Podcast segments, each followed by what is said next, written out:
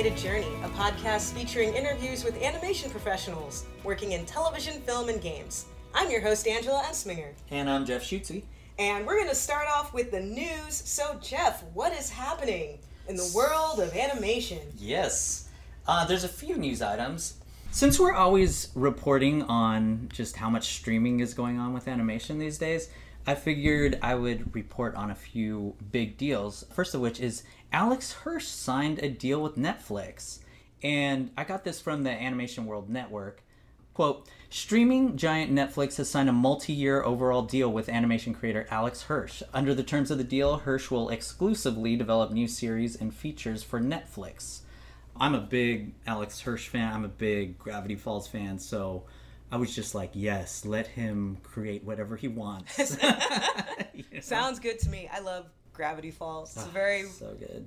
very well made show. Excellent animation, fun stories, good voice acting. So Mm-hmm. good for him. That Oh, sounds yeah. very exciting. My sister and I used to camp in the redwoods every year. Oh, Yeah, nice. so I, that show just speaks to me, you know.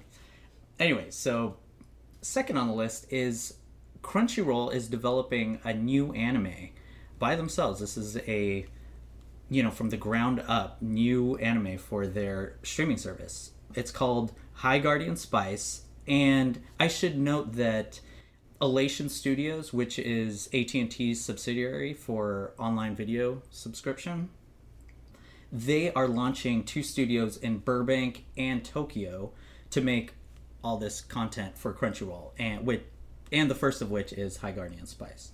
So, from their press release, quote, High Guardian Spice is a show about four girls who are honing their sorcery skills at High Guardian Academy, and it's being created by Ray Rodriguez, who was previously a character designer on Amazon's Danger and Eggs, and the show's supervising director is Audu Paden, director of the Animaniacs. Hey, all right. Yeah, so that's cool. And you know, it's a little too early to tell if I'm gonna like it or not because I haven't seen any of the actual animation. But on YouTube, they released a kind of a teaser trailer showing the creators behind it and stuff, which is actually really cool because the creators behind the project 50% female in all creative roles which i thought was awesome and the writers room is 100% female Wow. So for that, I say hooray for women in the industry. I'm glad that they're bringing women in. That's really cool. Yeah. Also, really happy to hear that people that worked on Animaniacs and Danger and Eggs are going to be working on that. That's also neat. And I just like that more and more things are happening. Yeah. You know, just from different outlets. Because it used to be way back when, when our parents were kids, you had three channels. Now there's just so many opportunities. Oh yeah, so much. Yeah. And yeah, I can't wait to see what they come up with. So and then just a little story, Rooster Teeth I saw was spending 2.5 million on original animation projects for their channel. So I thought ah. that was cool. Yeah, yeah, Yeah. So, former employer of yours, you worked out with them on a couple of different projects. Yes, yes. Yeah, and they were really fun to work with. They were really open to new ideas and just being like, "Cool, man, you know, do what you want." So I have all trust that we're going to see some cool stuff coming out of there. That is cool. So yeah, and one last thing for news is SIGGRAPH 2018 is over with, and a bunch of the awards have been given out now, and I thought I'd bring up that Taiko Studios uh, won the Audience Choice Award for their short One Small Step, and so I just wanted to call them out, give a big congrats to co-directors Bobby Pontillas and Andrew Chesworth and all the talented artists at Taiko Studios for a well-deserved honor because that was a great short. So, congratulations, Taiko. Yes, we both had an opportunity to watch it. It's a beautiful short, and the folks over at Taiko are very nice.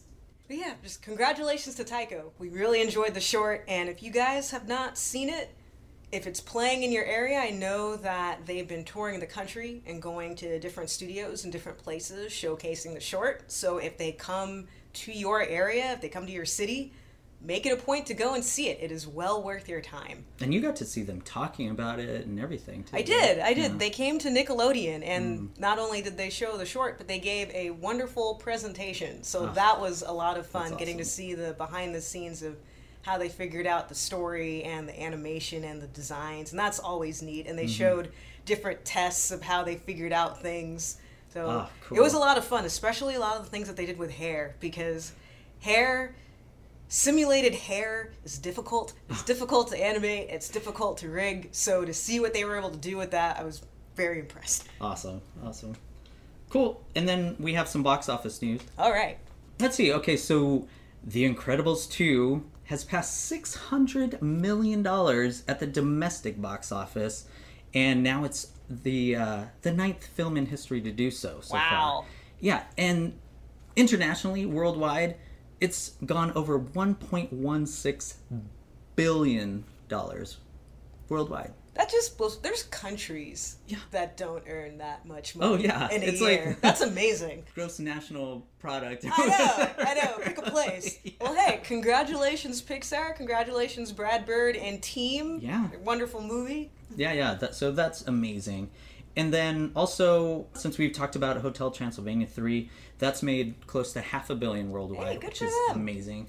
And also, I wanted to, you know, Teen Titans Go to the Movies. Yay. That has made 28.4 million domestically and around 42 million worldwide. So the production budget on that was only 10 million. So, you know, I hope this means that they get to make another theatrical movie because Teen Titans Go to the Movies was awesome.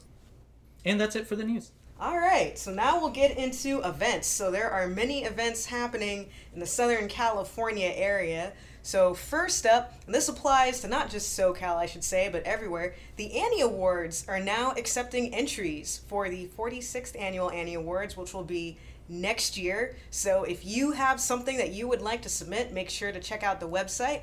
And as with all the events, we'll have the links in the show notes. So make sure to check that out. Next up at Gallery Nucleus, in collaboration with Marvel and Insomniac Games, they're going to be presenting Marvel's Spider Man, The Art of the Game. So that will be Saturday, September 15th at 7 p.m. And they're going to be having some of the artists who worked on the show. So, again, for more information, check out their site. That's so So, cool. I'm so yeah. excited about that game. Mm-hmm. So I want to go to that. and check it Yeah, you were saying the art looked really, really oh, good. Oh, yeah, yeah. They have in the game. There's all these different spider suits like throughout the comics, and Mm-hmm. I think they even have some from the from the Marvel movies and all that stuff. So I cannot wait. Yeah, it's- this is just going to be the year of Spider Man Oh, because yeah. then, you know, come Christmas time, it'll also Oh, be awesome. So. Mm-hmm. super looking forward to that too. Also, Loop de Loop will be having another showcase soon. The theme is fear. So, if you want to do something scary or fearful or spooky in time for Halloween, the deadline is September 23rd and your loops are due at 11:30 p.m. in your time zone wherever you are. Jeff, I know that you got to do Loop de Loop when the theme was lucky. Do you think you'll be working on fear?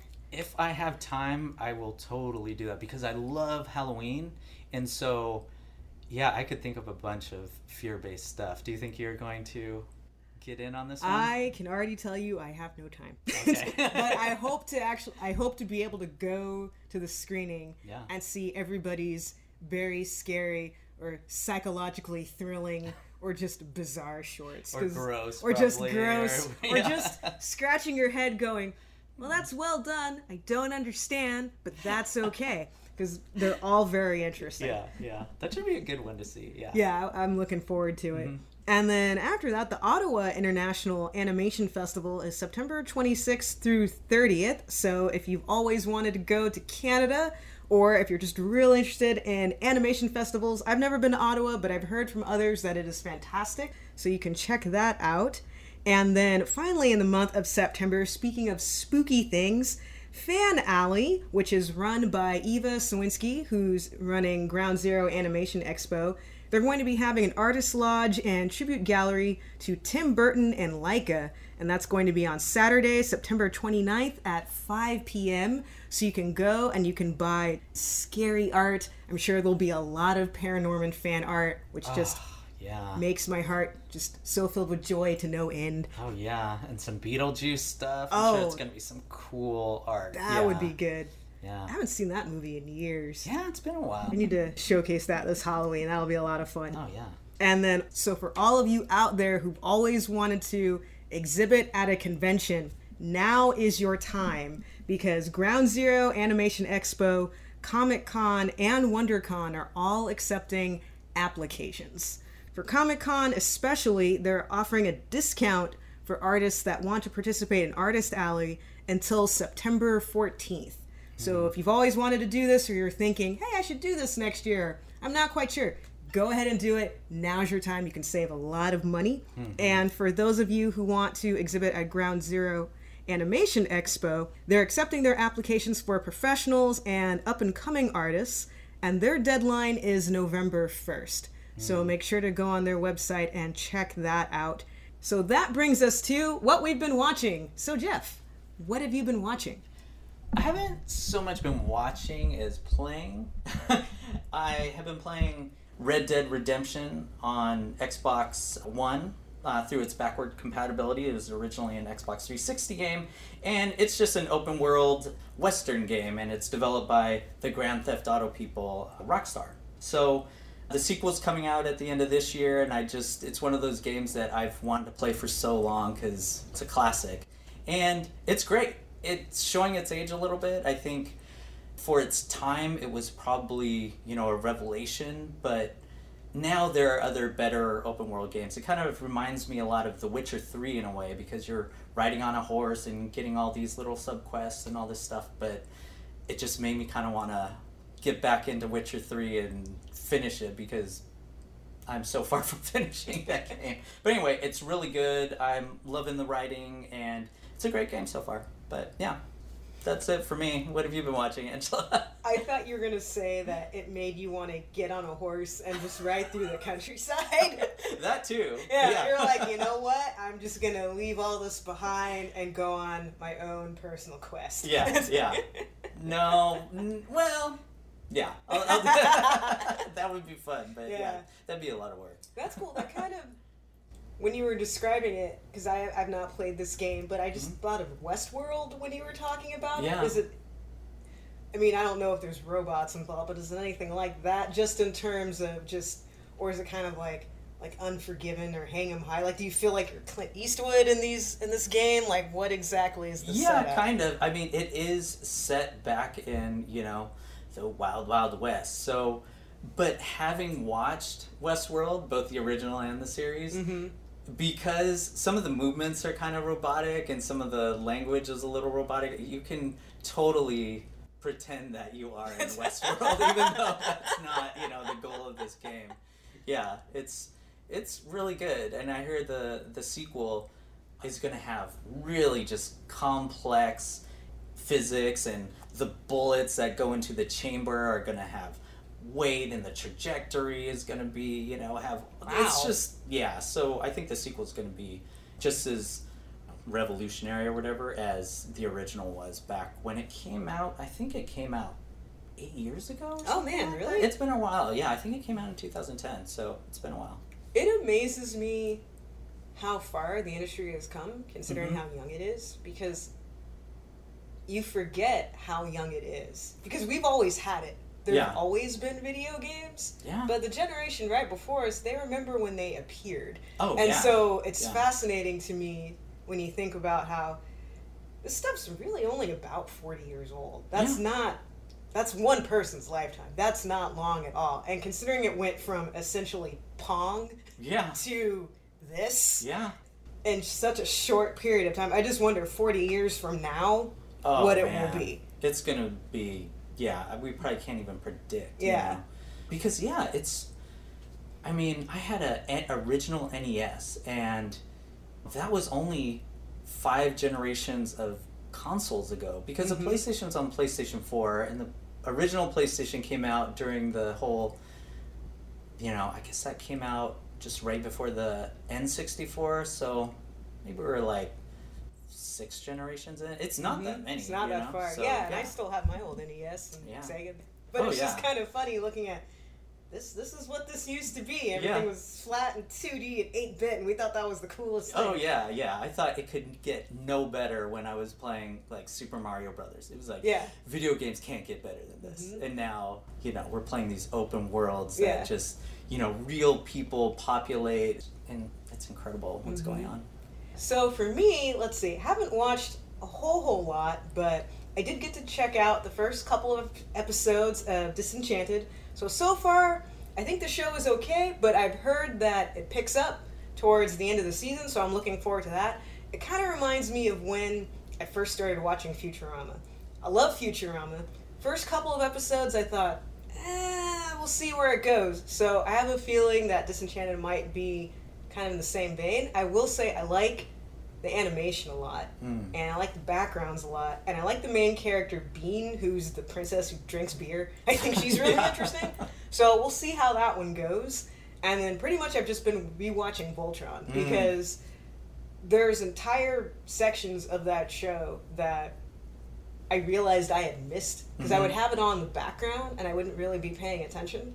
And then I would look up and something would be happening. I would go, Who is this person? Where Mhm. are they going? What is happening now? And so I decided just to start from season one and just completely rewatch the whole thing just to fill in the gaps. And I really like that show. I Yeah. love action shows, I love space operas, but I think what I like the most about that show as opposed to other I've watched a lot of anime Mhm. with mechs. Yeah, A same lot. here. and what I like about this one in particular, and this is not saying that the others don't have this, but the relationships of the characters, they are all fully realized, fleshed out characters. The show isn't just about, hey, let's form a robot and punch people. It's about other things. Mhm. And I feel like everything else is the cake, and the Voltron part is just the icing of it. And I like that a lot. So I know I've mentioned the show at least seven times, but I will mention it again. Watch Voltron. It's great. Ah, I gotta get back into that show. I gotta. I just my watching list is packed, and so hopefully I'll. But that is on it. Mhm. So, and I know you love that show so much. It makes me want to like get back into it. You should check it out.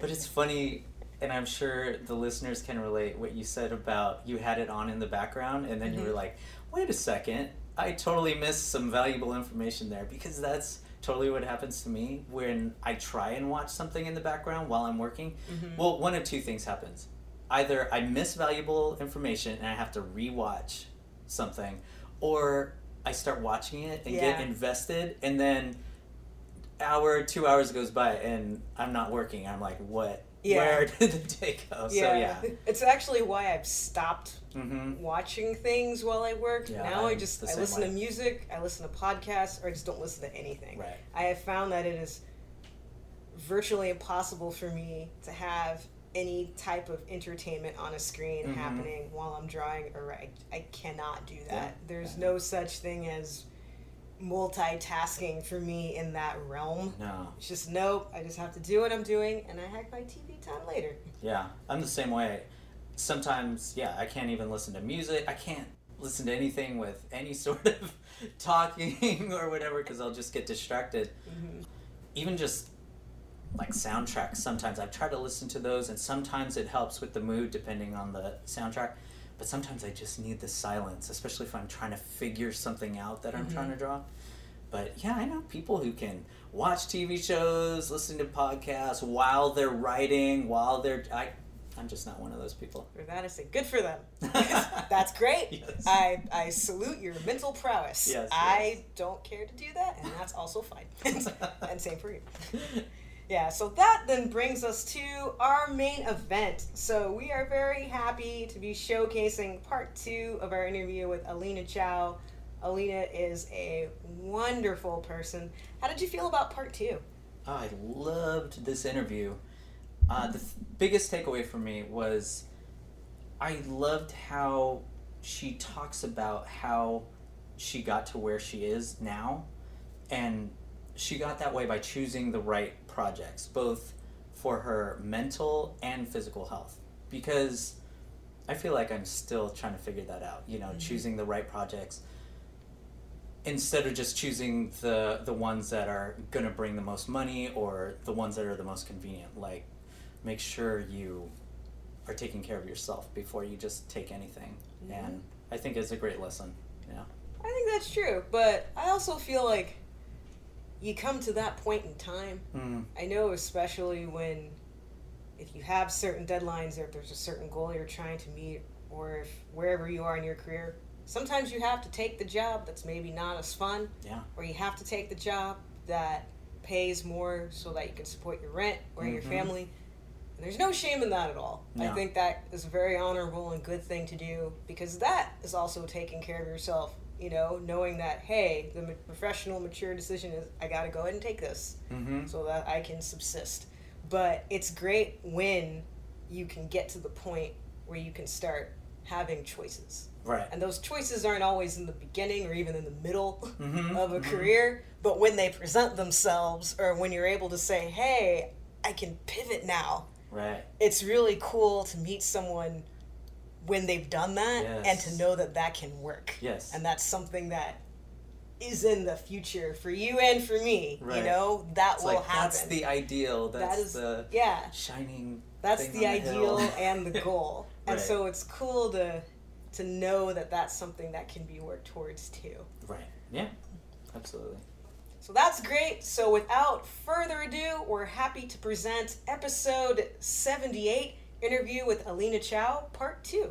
For most of the picture books that you've worked on, has it been your agent or an art director at a publishing house contacting you? Or has it been a writer contacting you saying, and I work at this publishing house, so here's the person to talk to? You know, I've requested that they have you as the artist for the book that I'm doing. Yeah, that is that case. That's that kind of situation. So anytime anyone want me to work on their book, they have to go through my agent. So mm-hmm. my agent would be the person, like the gatekeeper. So anyone is an author attached to publishing house or publishing house want me to work on any project, they always have to go through my agent. And partly also just make the whole contract easier. Also, it's just me. Because some people that are really savvy with contract and negotiation. I'm not very good with contract negotiation and salary negotiation. So personally, I just feel more comfortable have my agent handle that. She tend to be able to get me better deal than if I were the one. I'm like they're much more savvy with all the legal uh-huh. stuff, so they would mm-hmm. advise me. I would try to ask for, and you probably need a little bit protection. Say if there's X amount of revision, or mm-hmm. sometimes it's not even in the contract. That's one book is. That's one time I do a illustration. It turned out to be they I do exactly what they ask, but then when they see it, they change their mind. I say, oh. It's not your fault, but we would oh. like this to be changed so that means I have to redo a lot. And then my agent will step in and say, We were happy to do that, but you have to pay us a little bit more. So she can step mm-hmm. out and say, Yes, that's not a problem. We will totally do whatever you want, but we need X amount of stand. Let's talk about this mm-hmm. before we so that is handy because a lot of that kind of conversation is hard for artists to say that to a client directly and sometimes you always worry the client will get pissed off and they will never come back mm-hmm. in the future. But then when it's another person that in that well yes we are happy to do that but you know by contract we need to renegotiate that so mm-hmm. that always made me feel more comfortable since i'm terrible at doing that kind of negotiation myself so yeah That's good to mm-hmm. know. And how did you get your agent? Oh, I apply online and uh, so looking for agents. So that's one of the lesson I learned when I decided to do independent is I have a different agency before my current agent. And that's a hard lesson. I thought, oh, I just apply to any good agency and I'm just excited. Anyone would be willing to represent me. So I signed with one of the biggest art rep in New York and oh yeah, I'm all set. And they rap a lot of cool artists that I admire and awesome. But I did not know how to work with an agency in the beginning. They do rap a lot of people. In fact, they rap a little bit too much people for someone like myself who is a newbie in the whole illustration publishing community. So I'm not standing out in any way and they have like two, three hundred clients in their bucket. So they will take care of people they work with for a longer time and they're more familiar with their style or their voice before they work with me. So I end up I would get really strange gig that does not exist in my portfolio. I would never get any of those gigs because I don't have that kind of portfolio in mm-hmm. that kind of work in my portfolio. So the mm-hmm. client will never pay me.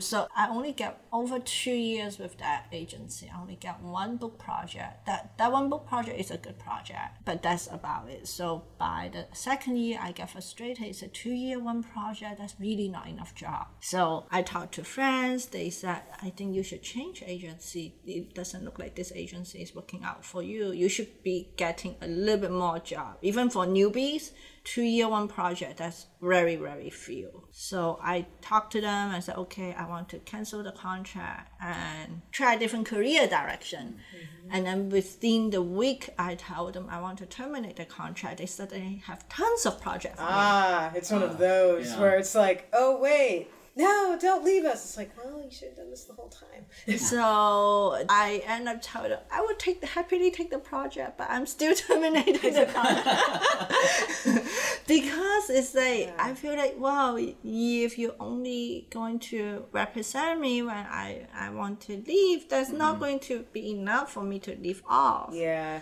So I need jobs. yeah, that's, a, that's a bad relationship. yeah, so I kind of learned the lesson the hard way. It's like, oh, it's important to not just have them pick you. It's very important as an artist to pick the right agent for yourself. And a right agent doesn't always necessarily mean they have to be famous and big company. It has to be that person you can establish a good trusting relationship and good communication mm-hmm. with and it can be an equal communication it's not like the agent feel like they control your career it has to be balanced is that you can tell them what you want what is your goal and they help you to get there mm-hmm. so it has to be two-way respectful healthy trusting mm-hmm. communication relationship so with that lesson learned the second time i find an agent i keep that in is that I've realized that it's not just they pick me, I have to pick them too. Mm-hmm. So I apply to a bunch of places and a few places respond to me. So you talk on the phone, do all the interview,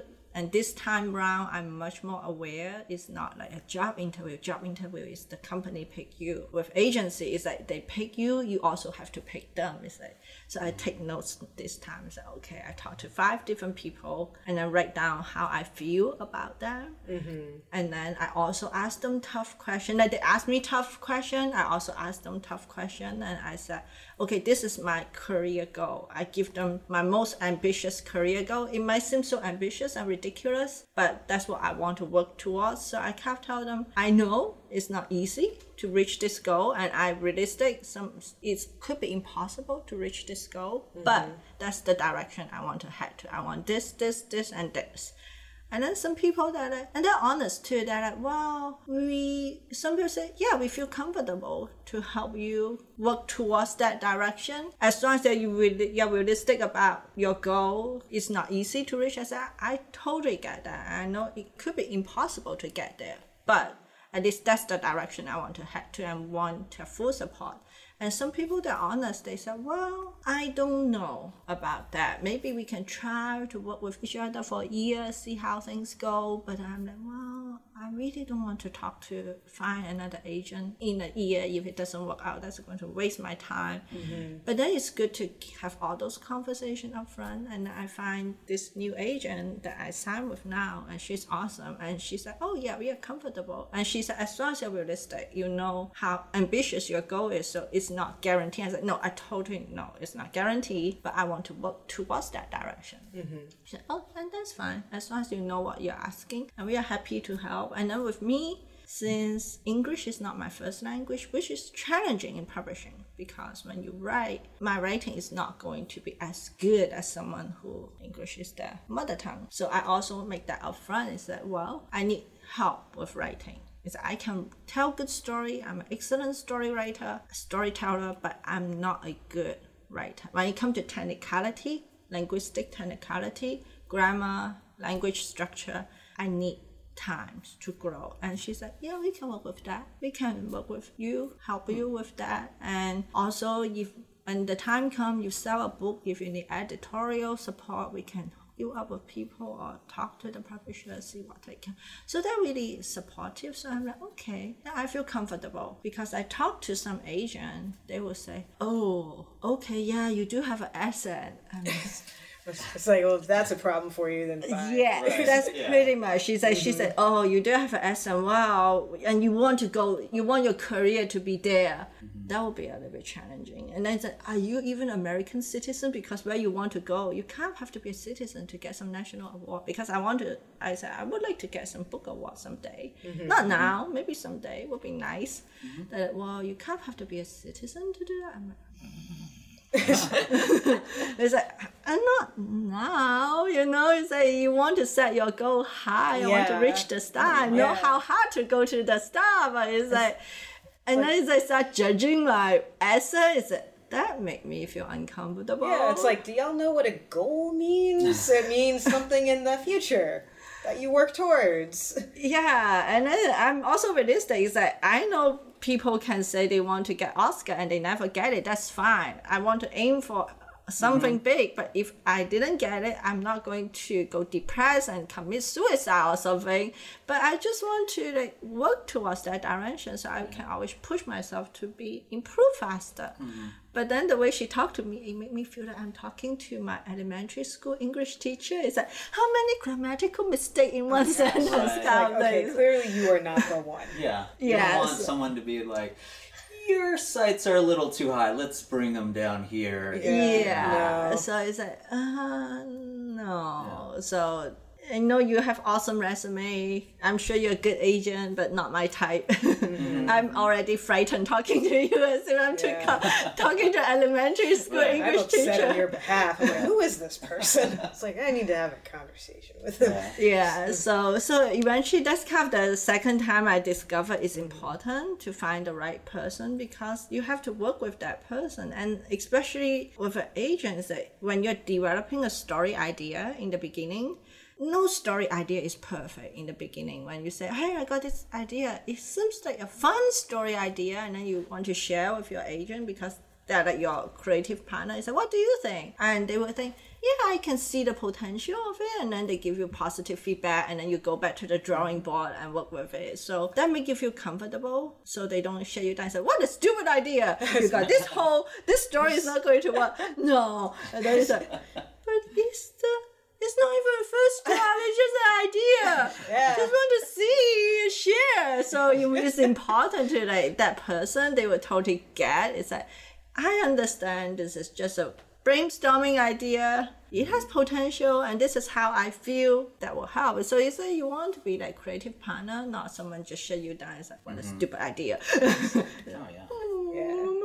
Yeah, so hey, if I wanted the middle school approach to this, I would have asked somebody who's 12, you know? So, yeah.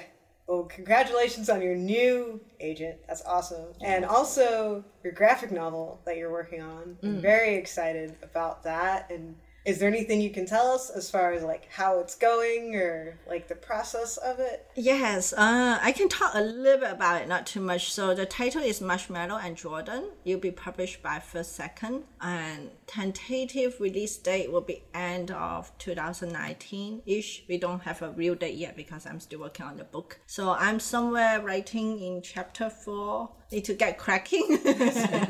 need to get cracking on it. Um, so yeah, it's a middle grade picture book, estimate 250 page ish. And for this particular one, I do pitch is going to be watercolor. I'm going to watercolor the whole thing, so that is going to be challenging.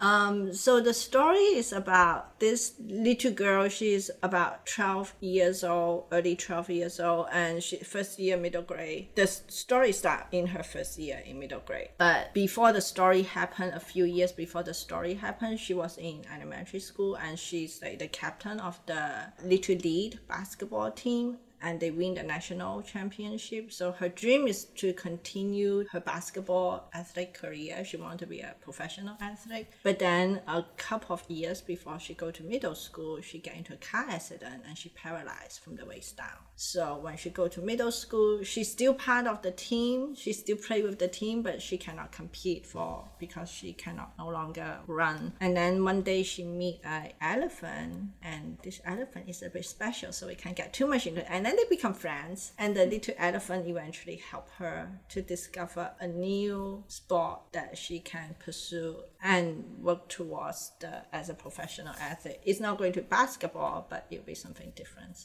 So it's a story about friendship, trust, adjustment, how to adjust, adapt in life. And it'll be a lot of funny moment. And yeah, so that's all the part I can talk about. Otherwise, No. I talk about more, you'll be okay. spoiler. then no one want to read it. Ah, we know the story. We're not going to read the Oh, book yeah. anymore. I want everybody to read it, but I, I like that story. And also something you had mentioned in, you know, when we were in your creativity class, I was just wondering too if you could share a little bit about just your ideas of creativity and your ideas about story. Because I feel like a lot of your stories are very fun and they're very whimsical, and there's definitely a deep core in there that mm-hmm. people can relate to. And I was oh, wondering. you. Where does that come from? Like, can you speak to that of just your process for creating stories? Oh, uh, in terms of the story, it comes from a lot is my own childhood because I also do mostly kids genre. I don't really do grow up story too much, mo- mostly for children's. A lot I draw from my own childhood and I, the, the thing I like, and also sometimes it's the thing I like, and sometimes it's as, a kid the kind of thing that make me feel uncomfortable and insecure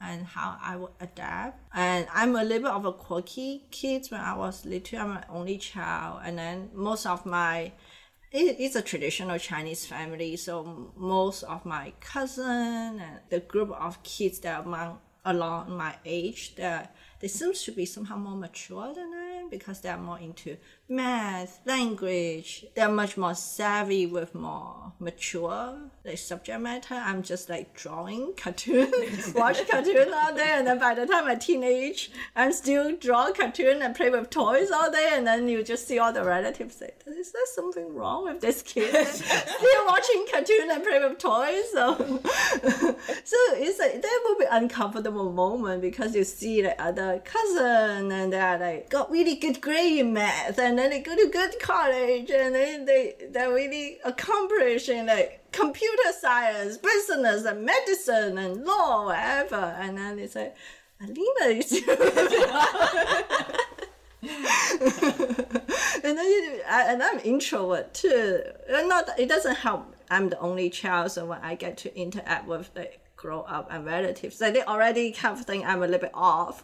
And then when you talk to them, it doesn't help. It's like everyone talk about something really sophisticated by the time they're teenager. They talk about social content, uh, social sensitive content, latest news on Wall Street, blah blah blah, politics. I'm like, what have you been doing? Oh, the latest Miyazaki movie. Oh, this is a new toy I collect. My new collect. Oh, I got new comic books. And then, like, Something really wrong with this kid.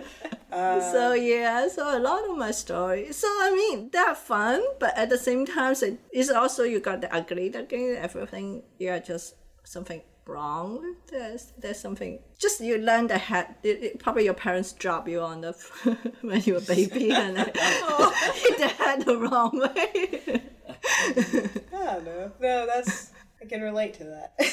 yeah, I mean, still, I still, I still feel like that whenever I met some older relatives, it's like, hey, Alina, what have you been doing? Um, I'm writing comic books.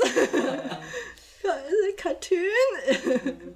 So yeah, so it, it's always feel so a lot of those I put it in my story. I mean, most kids, I'm sure they have other th- issues. They wouldn't reflect in the same way, but I guess that still never go away. Sometimes even if I talk to my mom, so my mom, how are you doing? Why are you busy? And, oh, I got this comic book contract with First Second, a really awesome comic book. I'm writing this 250 page comic. My mom is like, that's good. Good for you.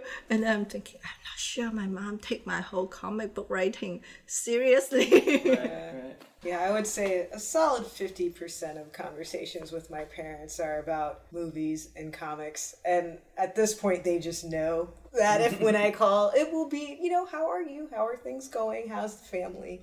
And then it will turn into, so this is the recent movie that I saw with this director. And have you seen it? This is what I liked about it. Did you see it? And their response is usually, I like this line of dialogue. I like this part. And they'll be like, I like the lighting. And they're like, okay.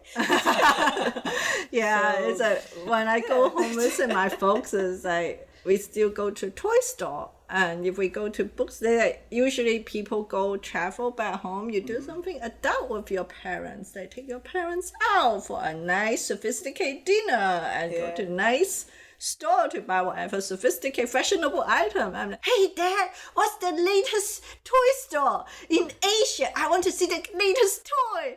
Oh, that's the new bookstore. Hey, let me go to the children's book department, pick up the mm. latest comic. What's hot in Asia right now? Yeah. And then I look at my dad. I said, hey, Dad. I feel bad for you. He said, why? He said, you know, other people at your age, they have little grandchildren. They take to toy store and comic book store to buy comics and toy. You kind of just stuck with me. It's like you still take your daughter to comic books and toy store. You didn't really get to do like adult thing with your daughter ever. And he said, that's fine. I just don't feel I ever get old. He's like, you're keeping me young. yeah, because I'm like usually kids by our age we take our parents to something really fancy and nice and say, hey, sorry dad, you just stuck with me going to comic book store. I find what helps though is when you have your own place and you have your own car and you have your own job and they see that, oh, you're not homeless, you're not Yeah. starving, you're not living in our basement. Oh, this whole comic, cartoon, movie thing is working. Okay. You know, Yeah. it's, I feel Yeah. like once they see that you're actually able to That's take care of yourself and pay your bills, and then if they see, you know, if you're working on something, they see your name and credits, it, Yeah. then it becomes real. And then if you can also come, because that's what happened with me. Like once I got a job and they could come to the studio and they could meet my supervisors and Yeah. friends and they could see like this is my desk, this Yeah. is my computer, this is It's my stuff, and I went. Okay, this is real, and you're not the only adult here. Yeah. There's a bunch of all these other adults Yeah. wearing graphic tees and Yeah. and whatnot, and they all have jobs and cars, and they're all so- doing their thing. Okay, Yeah. okay, this is real. yeah. Yeah, so yeah, so yeah, same with my. I mean, now they get used to it, but Yeah. but then there's still other non-parents, like other relatives. They, I don't think everyone get it. Yeah. That one just never grow up. Yeah, there's the one that moved out to Yeah. California. You know, they moved out to Hollywood, and you're like, not quite, but sure. Yeah, you had that the cocky one. Yeah. He's still alive, so Yeah, she's still alive. Well, that's she's it. Okay. like, she's still alive. Not quite dead yet. They're not dead. They come to the family functions. They say hi. They're very, in my case, they're very popular with my cousin's kids. Yes. Yes. like, you know, it's like you send them drawings and stuff, and they're like, ah. So I still Yeah. get shoved to the kids table. Oh, I, Yeah, I would go to here. family. I would go to like family dinner. Doesn't matter whose family. It's like, Yeah. Alina. Oh, great. Okay, here's this crayon. Some crayon and a sketchbook for you, and that's your chip. so I just shoved to the little kids table during every single Thanksgiving. Oh, okay. Oh my, my the kids are sent to draw on the tablecloth. We got like newsprint tablecloth, or the kids are drawing there. We got crayon, and the table is you can draw whatever you want. So crayon here for you or the color you want. So that's your table. Oh, and I'm like about the five, six years old. Oh, yeah. you're like, you know, I can also sit with you. But I like sitting at the children's Yeah. table because it's like you said. Mm-hmm. I don't really want to talk about politics. That's or true. Yeah, I don't really You know, want- at some of these functions, Yeah. I'd rather talk about or talk with these kids who are really excited that you can Yeah. draw or you know. So talk yeah, about, I you know know, I just get things. assigned to draw mermaid or robot or whatever popular the mm-hmm. kids want me to draw at the kitty kitty session. That's funny. See, I like Yeah. both. Yeah. So it's like I like spending half. It's pretty much at any family function. Half the time, okay, let's go talk with you about this. And then when I get tired of that, then I go and talk to the kids because the kids are like, "Oh, I like this show and this, that, and the other." I'm like, "Cool, all right, let's chat."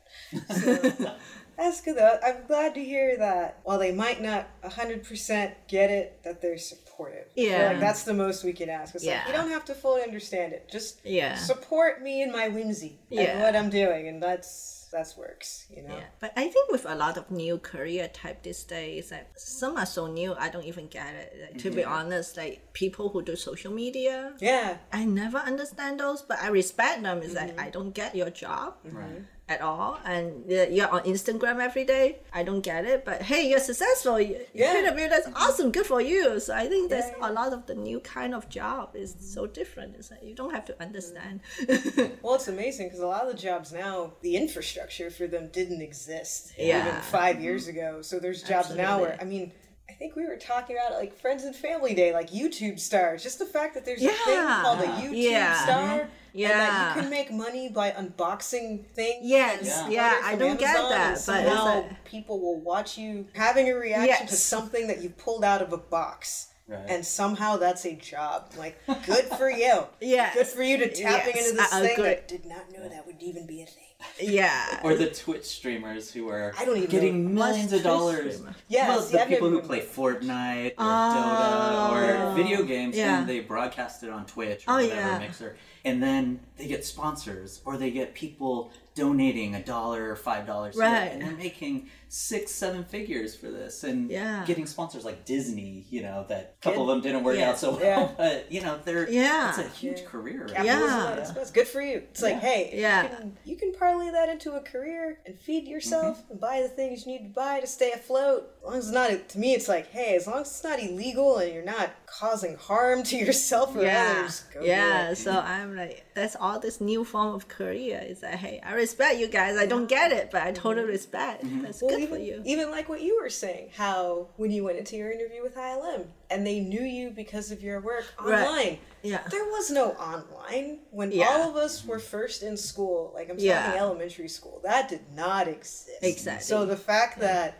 you can publicize yourself before you Oh, get yeah. an agent, you're kind of your Yeah. own agent, just letting people know I exist. This is what I'm Yeah. about. That's amazing to me. yeah it's true and and i always tell people is that when i was in school like when i was in college like there's only if you want to learn animation there's only a handful of books like you count finger maybe like the more prestigious one are frank ollie illusion mm-hmm. of life richard william and then preston blair and then maybe a couple of other smaller title. That's it. But now this day if you want to learn animation, you have no money to buy expensive books or video, you go to YouTube, you learn everything you want, like from mm-hmm. concept drawing, painting, how to animate 3D, how to animate 2D. You don't even need to buy books. Mm-hmm. And like back in the days, like if you want to learn animation, it's like read the books and watch some making of video of whatever movie. So yeah, it's, it's the resources are just so mm-hmm. massive now. But even that, just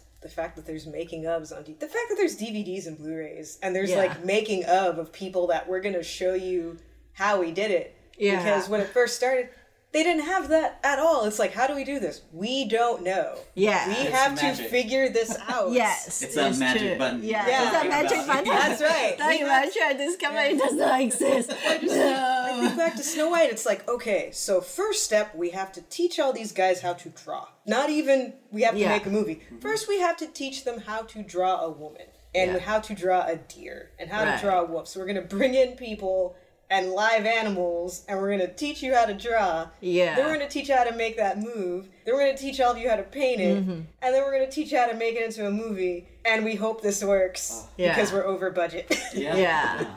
And if it doesn't work, If it doesn't work, we're done. We're done. We are Yeah. done. We have no more company. yeah. So yeah, it's ah, make things, you guys. Yeah. Yeah, totally. It's like you can just make thing and put it online and make that into something. Yeah. That's so- a and if it doesn't work, just make more. Just Exactly. keep making it Yeah. so something works. Yeah, it's true.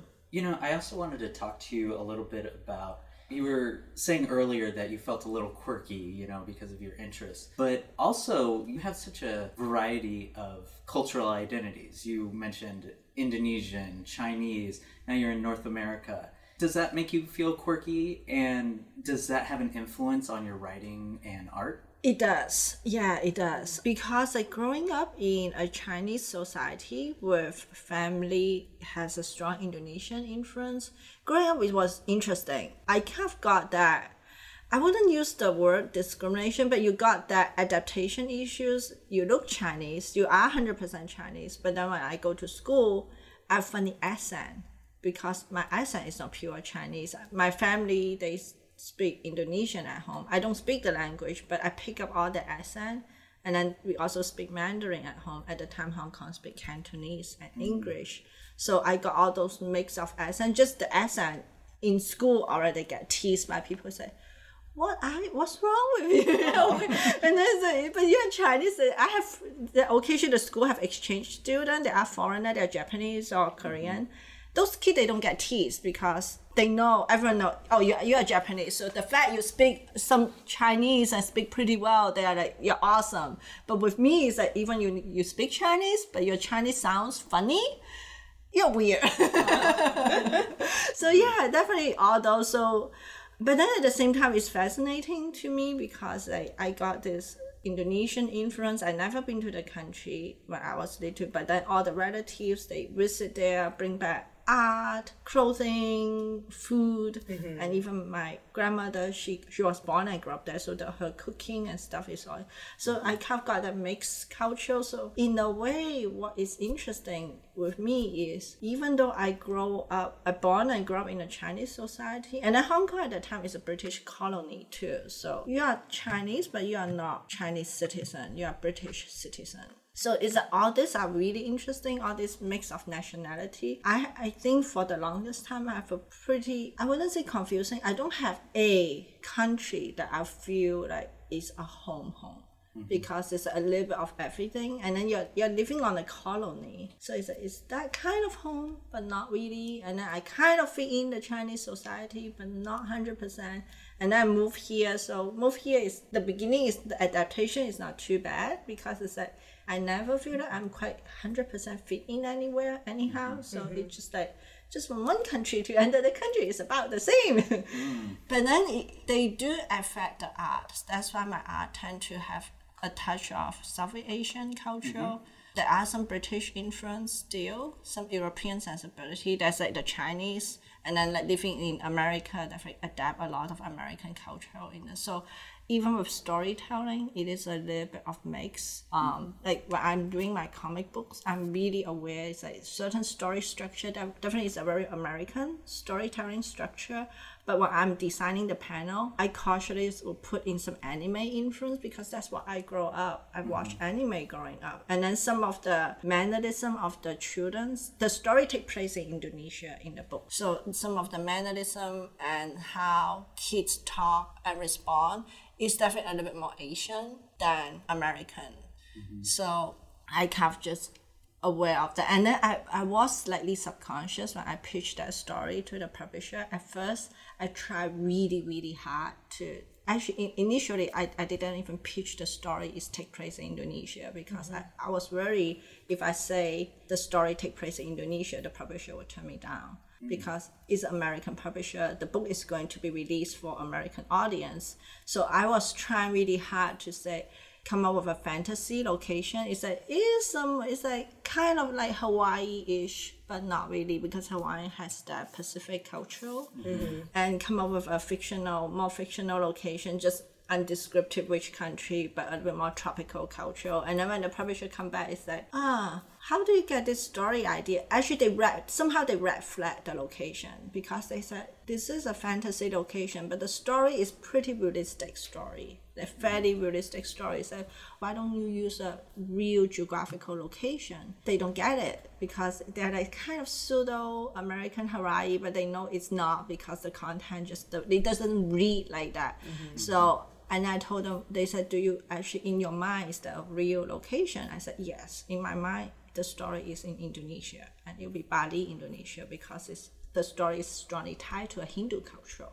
And they're like, Oh, that's good to know. And they're like, Why do you make up all this location then? If you already have, if in your head is a very clear physical location and physical culture. Because I'm worried if I say out loud the story take place in Indonesia with a Hindu cultural background, you guys will not want it because the reader will be American and say, No, we want it even more because that will introduce new culture to the American Oh, reader. That'll be even better. It's better than you this confusing pseudo mix East Midwest random location that we get really confused what is this place? And it doesn't make sense because some of the characters I, I don't get it. Mm-hmm. But then now you give me a real location. Now it totally makes sense. Then why don't you just focus? Mm-hmm. Putting the real cultural setting in your story you'll be and i'm like thank you. That actually will make writing this story so much easier because i'm struggling how to translate all this jumble of culture and make this story work. If you allow me to tell the story in the actual location I have in mind, actually the story will be a lot better. That like, yes, please, please, because now we are really confused reading this and say, where the heck is this place in her head? Why does she make up a fake location when the story is pretty real? And then I'm like, no, because I thought no one would want to uh, want to hear a Southeast Asian story. They're like, no, we want that. That would be really cool. I'm like. Thank you. That actually made my life so much easier. I can put all my culture, all the stuff that like more the feeling I have, like actually in the book. Like the kids go to international school and then they have friends from Japan, they have American friends, they have Australia friends, they're also local people. Local have different in Indonesia they have different religion, they have Muslim and Hindu. It's kind of touchy touchy with some of the religious group. So I can have a little bit of those and I subtly discuss about all those social conflict and stuff in a really subtle kiddie way. Not like, hey, this is a real social but Yeah. and then make it feel very relatable because that's kind of what we are living in right now too. Mm-hmm, like mm-hmm. sometimes different group of people have conflict and it's not necessary. Sometimes people are not mean about like mm-hmm. try to be mean to each other. It's just misunderstanding because of cultural differences or religious differences. You have misunderstanding and you kind of try to interpret someone else habit with your own culture or religious belief and it just doesn't work and there's miscommunication and stuff. So i can actually apply those in my story. And then without really making up fake religions for it. So yes that actually will make my life so much more easier thank you. A different cult, various different cultures, various different religions. Yeah. Uh, so yeah at first i thought they would not want that but then they said no that would be cool. You should do it. And I'm like, okay thank you Yeah, that's great. So yeah, definitely my story a lot is like draw from my own mm-hmm. experience.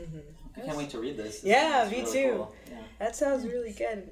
I want to see since you know you have this deadline, you have all this work. How do you? I'm always wanting to know how people manage their time when they're working on projects like this, so that they know, hey, I need to go to sleep now. I need to mm. eat now. I need to spend time with friends and family Right. now. Like, how do you balance that out so that it's not just I'll just work 90 hour weeks every week on this? Oh, um, I treat just like a studio job. Ever since I left studio, I still keep the same schedule between seven thirty to eight thirty because I'm I don't have to commute, so I can depend how tired I am. Usually, I try to be like maybe seven thirty to eight ish. I wake up, eat breakfast, like normal thirty minutes to forty five minutes breakfast, and then start work for sure at nine sharp. So it's like if I have a studio gig, that will be show up at work at 9 mm-hmm. and then lunchtime 12 to 1 and then just that one hour window and then at the studio say if you know you have too much work you have to ot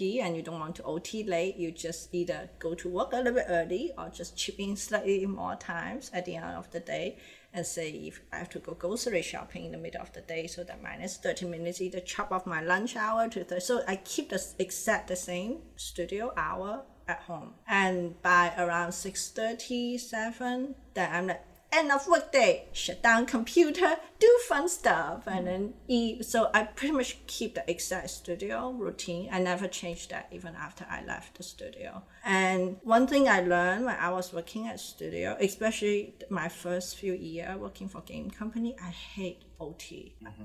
at EA, they make people work 10 to 12 hours a day, plus Saturday and sometimes Sunday. And that damaged my health for a while, mm-hmm. doing that for a long time.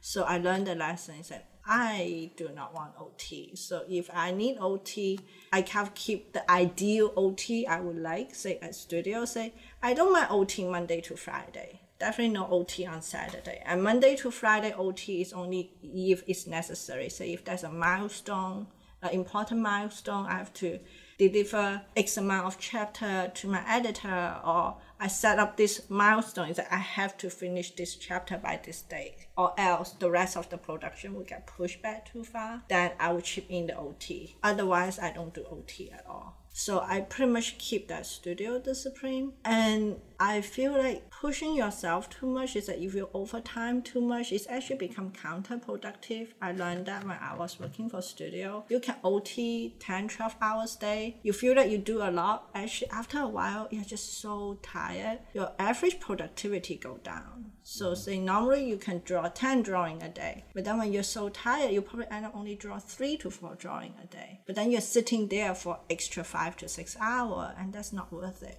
So I learned my own pattern. So I'm like, wake up early, do my thing, and then when I'm tired at the end of the day, shut down computer, have a normal healthy dinner, watch TV, and then start the whole thing next day. So that worked out pretty well. Okay. Hmm. Very disciplined too. That is very disciplined, which you have to have though. Like mm-hmm. every person I know who works from home or freelances, you have to have that level of discipline. I think there's this misconception talking with people that don't do freelance a lot of, oh, freelance would be great because I can just work from home and do whatever I want. It's like, no, you have to actually be more disciplined than if you were working at a studio. Oh yeah. Because in the studio system, you need to be there between a certain time. You need to leave at a certain time. You have deadlines that are hard Yeah. deadlines. You have bosses and supervisors who are physically there or you're in meetings with telling you you are a part of the pipeline. If your part isn't done, then the whole ship runs aground and Right. the episode is late and it doesn't go on the air and then Right. our show will get canceled. So you have to it's like you do have to discipline yourself at work, but you have all these other forces that force you to be disciplined. Whereas if you're at home, it's like you could just go crazy and just not be disciplined at all, and then you won't get jobs, and then you won't be able to pay rent. Mm-hmm. Right. Yeah. No, your method is sound. That is very impressive. Yeah, well, it's like it's the ex- I didn't change schedule. Pretty much the same mm-hmm. schedule at work. Mm-hmm. I just bring it home. For for me, it's easy. I, I don't have to keep track with. My, it's like I just do the same routine every day. I know for me, sometimes it's just so easy to, you know, not go crazy as in, I'm gonna just chill out till noon in my pajamas and then, you know, I'll just work later or whatever. It's, I'll wake up early, work the whole day, and just be like, you know what, I think I'll work till 1 or 2 a.m., you know, just to get Yeah. this project. And that's not healthy, you know, and I've definitely learned the consequences of that. But yeah, it's hard when you're freelance not to just push yourself way beyond healthy. Yeah, I guess I, I have that when I was at studio. Mm-hmm. Then when I was at EA, that's how EA pushed the employee like, for mm-hmm. over a year. We are doing 10 to 12 hour days plus mm-hmm. Saturday. And uh, I still remember during one year, 4th of July, they have a huge company meeting and the executive is like, hey, this week is 4th of July. You guys will have two days off during the weekend. Yeah! So all the executives are yee, and they're clapping their hand. The, the whole floor is silence. We are looking at each other and say, I think everybody normally have two days off every week. Mm-hmm. We only get two days off for the fourth. Why are they so happy? Mm-hmm. That we are so upset. And by that time, it's already more than half a year. We are running at 10 to 12 hour days plus Saturday. So a lot of people already get sick. Like physically sick. You, have a cold, you have a flu, it just hardly recover from a flu. Mm-hmm. Some people they have to hospitalize for some other more serious oh issues.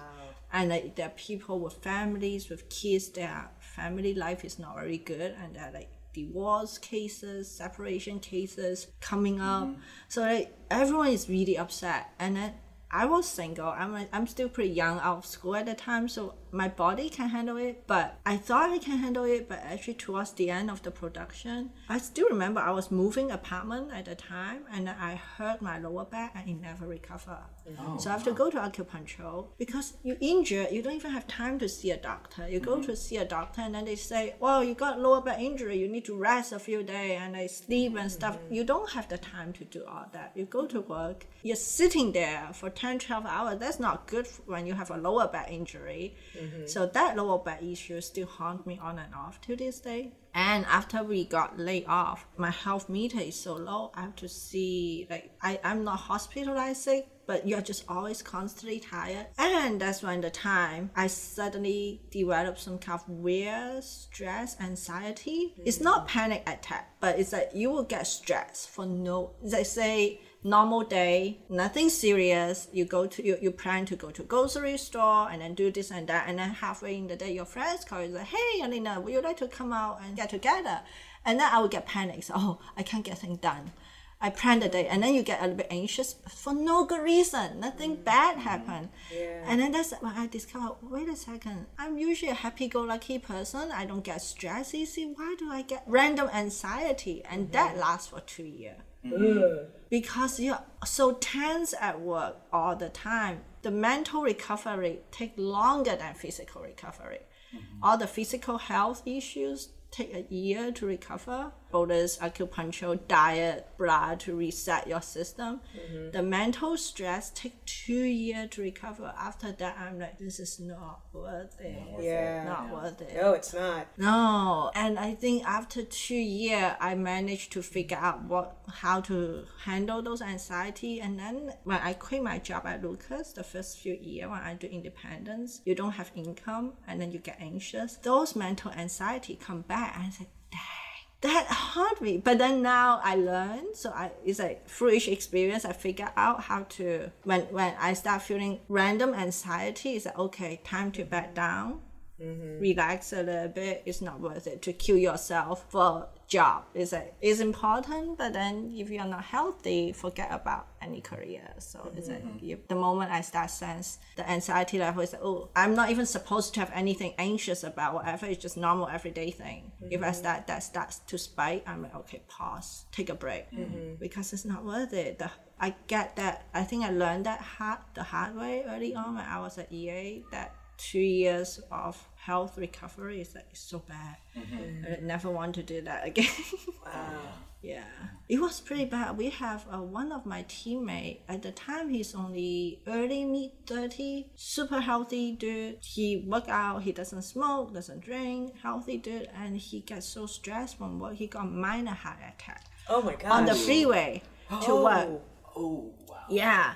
And then when his wife called in that he's in the hospital, and then the company reaction, how soon can he go back to work? No. Yeah, the wife is so angry. It's like, do you hear what I just said? My husband got a minor heart attack on the freeway. And then when they do a physical checkup on him, they see what caused the heart attack because the guy is healthy Yeah.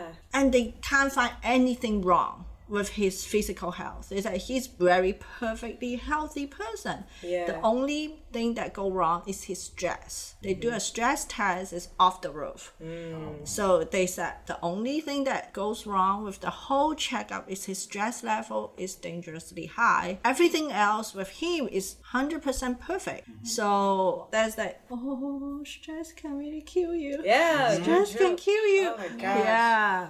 Was this during the whole EA moms Yeah. thing? Yeah. Okay. Is uh, the EA spouse. Right, EA the- spouse. the- Okay, I don't know what this is. So what Oh, is they, this? that that's the time And soon after that EA get a class action lawsuit Mm-hmm. from the employee spouse because a lot, that's what happened is that a lot of people get hospitalized sick from overwork at and then they don't pay OT.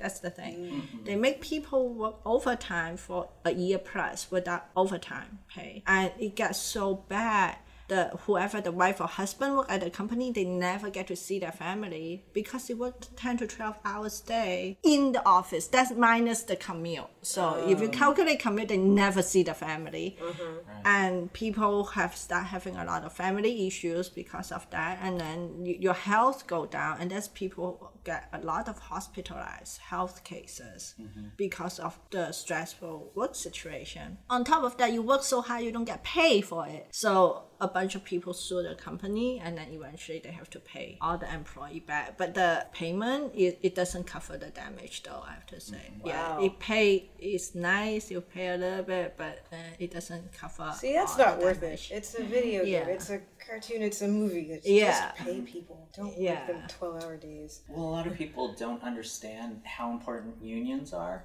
And so when I hear people saying, like, oh, you know, whatever with the union, it's like, it's so great that the animation industry has a union because I have so many friends who work in the video game industry and they always tell me, I wish we could unionize. Yeah. But it hasn't happened yet. Yeah. We have a union, but not every studio is in the union. Mm-hmm. Because I hear stories from people who work at studios that aren't in the union, Yeah. and I remember when I moved to LA asking one of my friends from school, oh, where should I apply? You know, which companies are good, which are not so great. Mm-hmm. One of the first things he done, I won't name the company because I don't think it exists anymore, but he mm-hmm. just flat out said, don't work here. Mm. This place is garbage. It's terrible. And it wasn't a union place, and they were severely underpaid and Right. overworked, and it was just a really crummy environment. And I think the studio maybe lasted two or three years total. Like mm. it died Yeah. very quickly. it's really not worth it. And to be honest, when you mm-hmm. Grind the employee down 10, 12 hour days, I remember it's like two, most of the time we barely animate a few seconds, but you're just so tired. Your brain is not working. You get to the point if you're at work all day, every day like that, your mm-hmm. brain stop working. So normally say you can produce like five minutes of animation blocking or something in a day. It sometimes it go down to maybe barely a minute because you're like, I forgot how to animate this mm-hmm. your brain just not work and you're so tired I, you get to a point sometimes we, we need to just wear pj to work. Uh, especially on saturday it's like who cares? Like you, you're barely able to roll out of the bed and then sometimes like oh that look like cute pj yeah people just say you don't even care what you look. Yeah it was pretty bad. So after th- those and then Technicolor, it was pretty good in the beginning, but towards the end, it started getting bad. Not as bad as EA, but it's also pretty bad. And then a few of those experience in my career, I promised myself. Someday when I work for myself, I will work the way I want. Not going to OT unless it's absolutely necessary. Uh-huh. Yeah. That's good. Well, Alina, you have been very generous with your time, and it's been absolute delight talking with you today. And one of the questions we always like to ask at the end is if you could go back in time and give some advice to your younger self, what's something that you might say? Um, that's a good question. I never th- think about giving advice to my younger self. Partly, I think I'm still not sure I know what I'm doing sometimes.